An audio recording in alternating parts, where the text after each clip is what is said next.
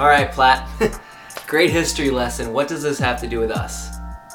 And I would say absolutely everything. I don't want us to miss that, John in this letter is giving a vision for a flourishing community.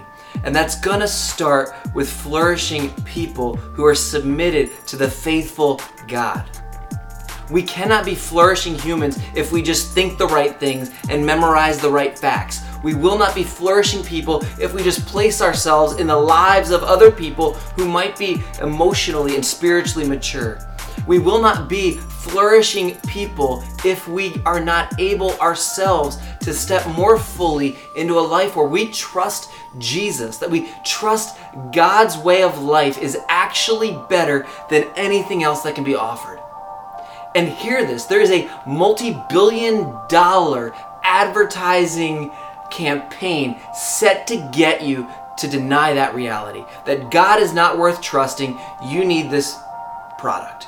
God is not worth trusting. You need this many likes. God is not worth trusting. What you really need to be a full human is lots of people who look at you and think that you're amazing. What you need to be fully human, to really experience true and lasting life, is a certain number of sexual encounters. What you really need in order to experience life in its full and fullest sense is to be able to have this many dollars in your bank accounts. And John's saying that's not true. All those lies lead you to becoming a person who has to hide in the darkness. And hear this you will never be a more fully formed disciple of Jesus if you're living in the darkness, being defeated by these same lies that our first father fell to. Never. And what I want for Missio Mesa, what I want for every person watching this, what I want for our church and those who even don't yet know Jesus but are part of our city, what I want is for us to realize that we can trust God. He is absolutely faithful. He will not, has not, cannot let us down. But He guides us into His kingdom where life in God's kingdom is lived by trust. And you can't think your way into trusting, you need to experience. And so, my prayer is as we gather even today, that it be one step further in us coming closer to just being able to say, Jesus, I trust you. I want to see us grow up to be mature followers of Jesus. The mature person in Christ is freed from that domination of internal feelings and emotions and those drives and desires that lead us away. We're able to realize we can say no to that and say yes to Jesus. We don't have to fall for the deception of the devil. We're able to live in the life of Christ.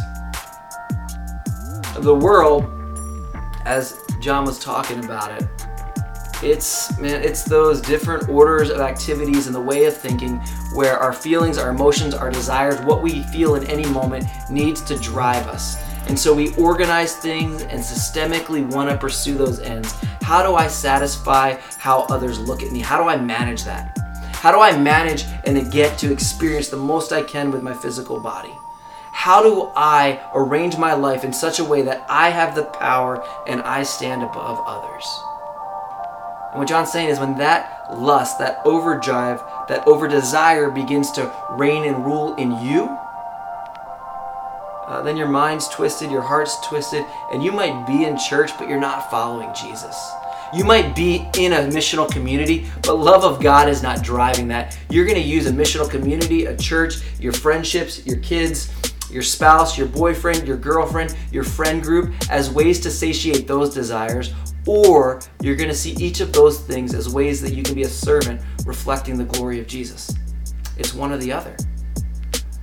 Uh, epithumia, that desire, that overdrive, pushes us one of those ways. It's a disordered love, as St. Augustine called it. And so, what Jesus wants to invite us into, what John wants to show us that he learned from Jesus, is that we can say no to those things.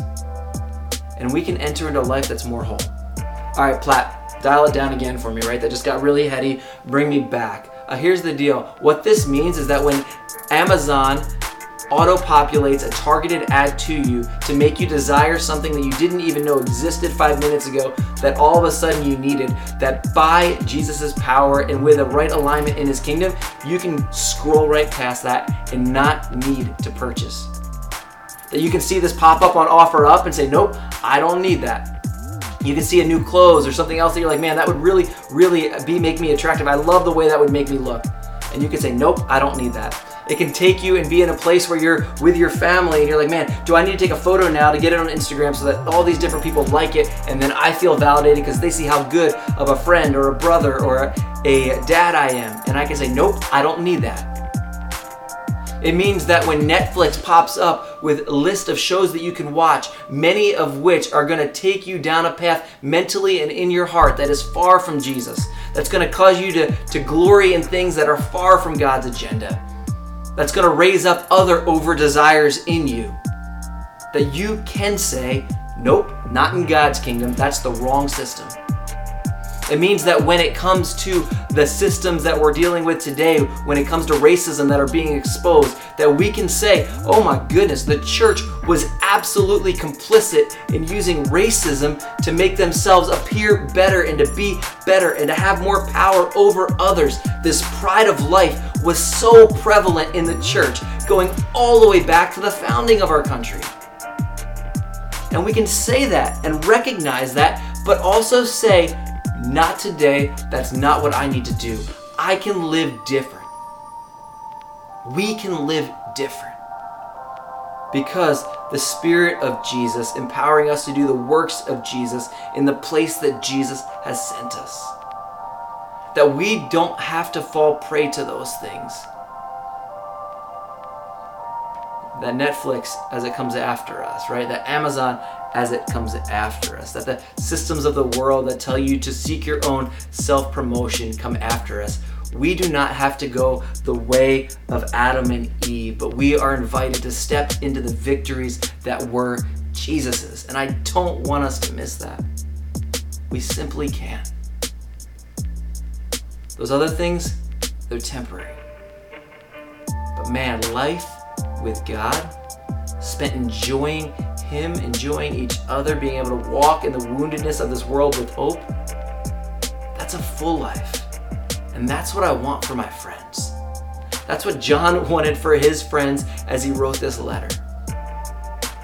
Now, if you're listening, you're like, well, man, what do I do then? Because I don't find most of my life lived in victory. How do I do that?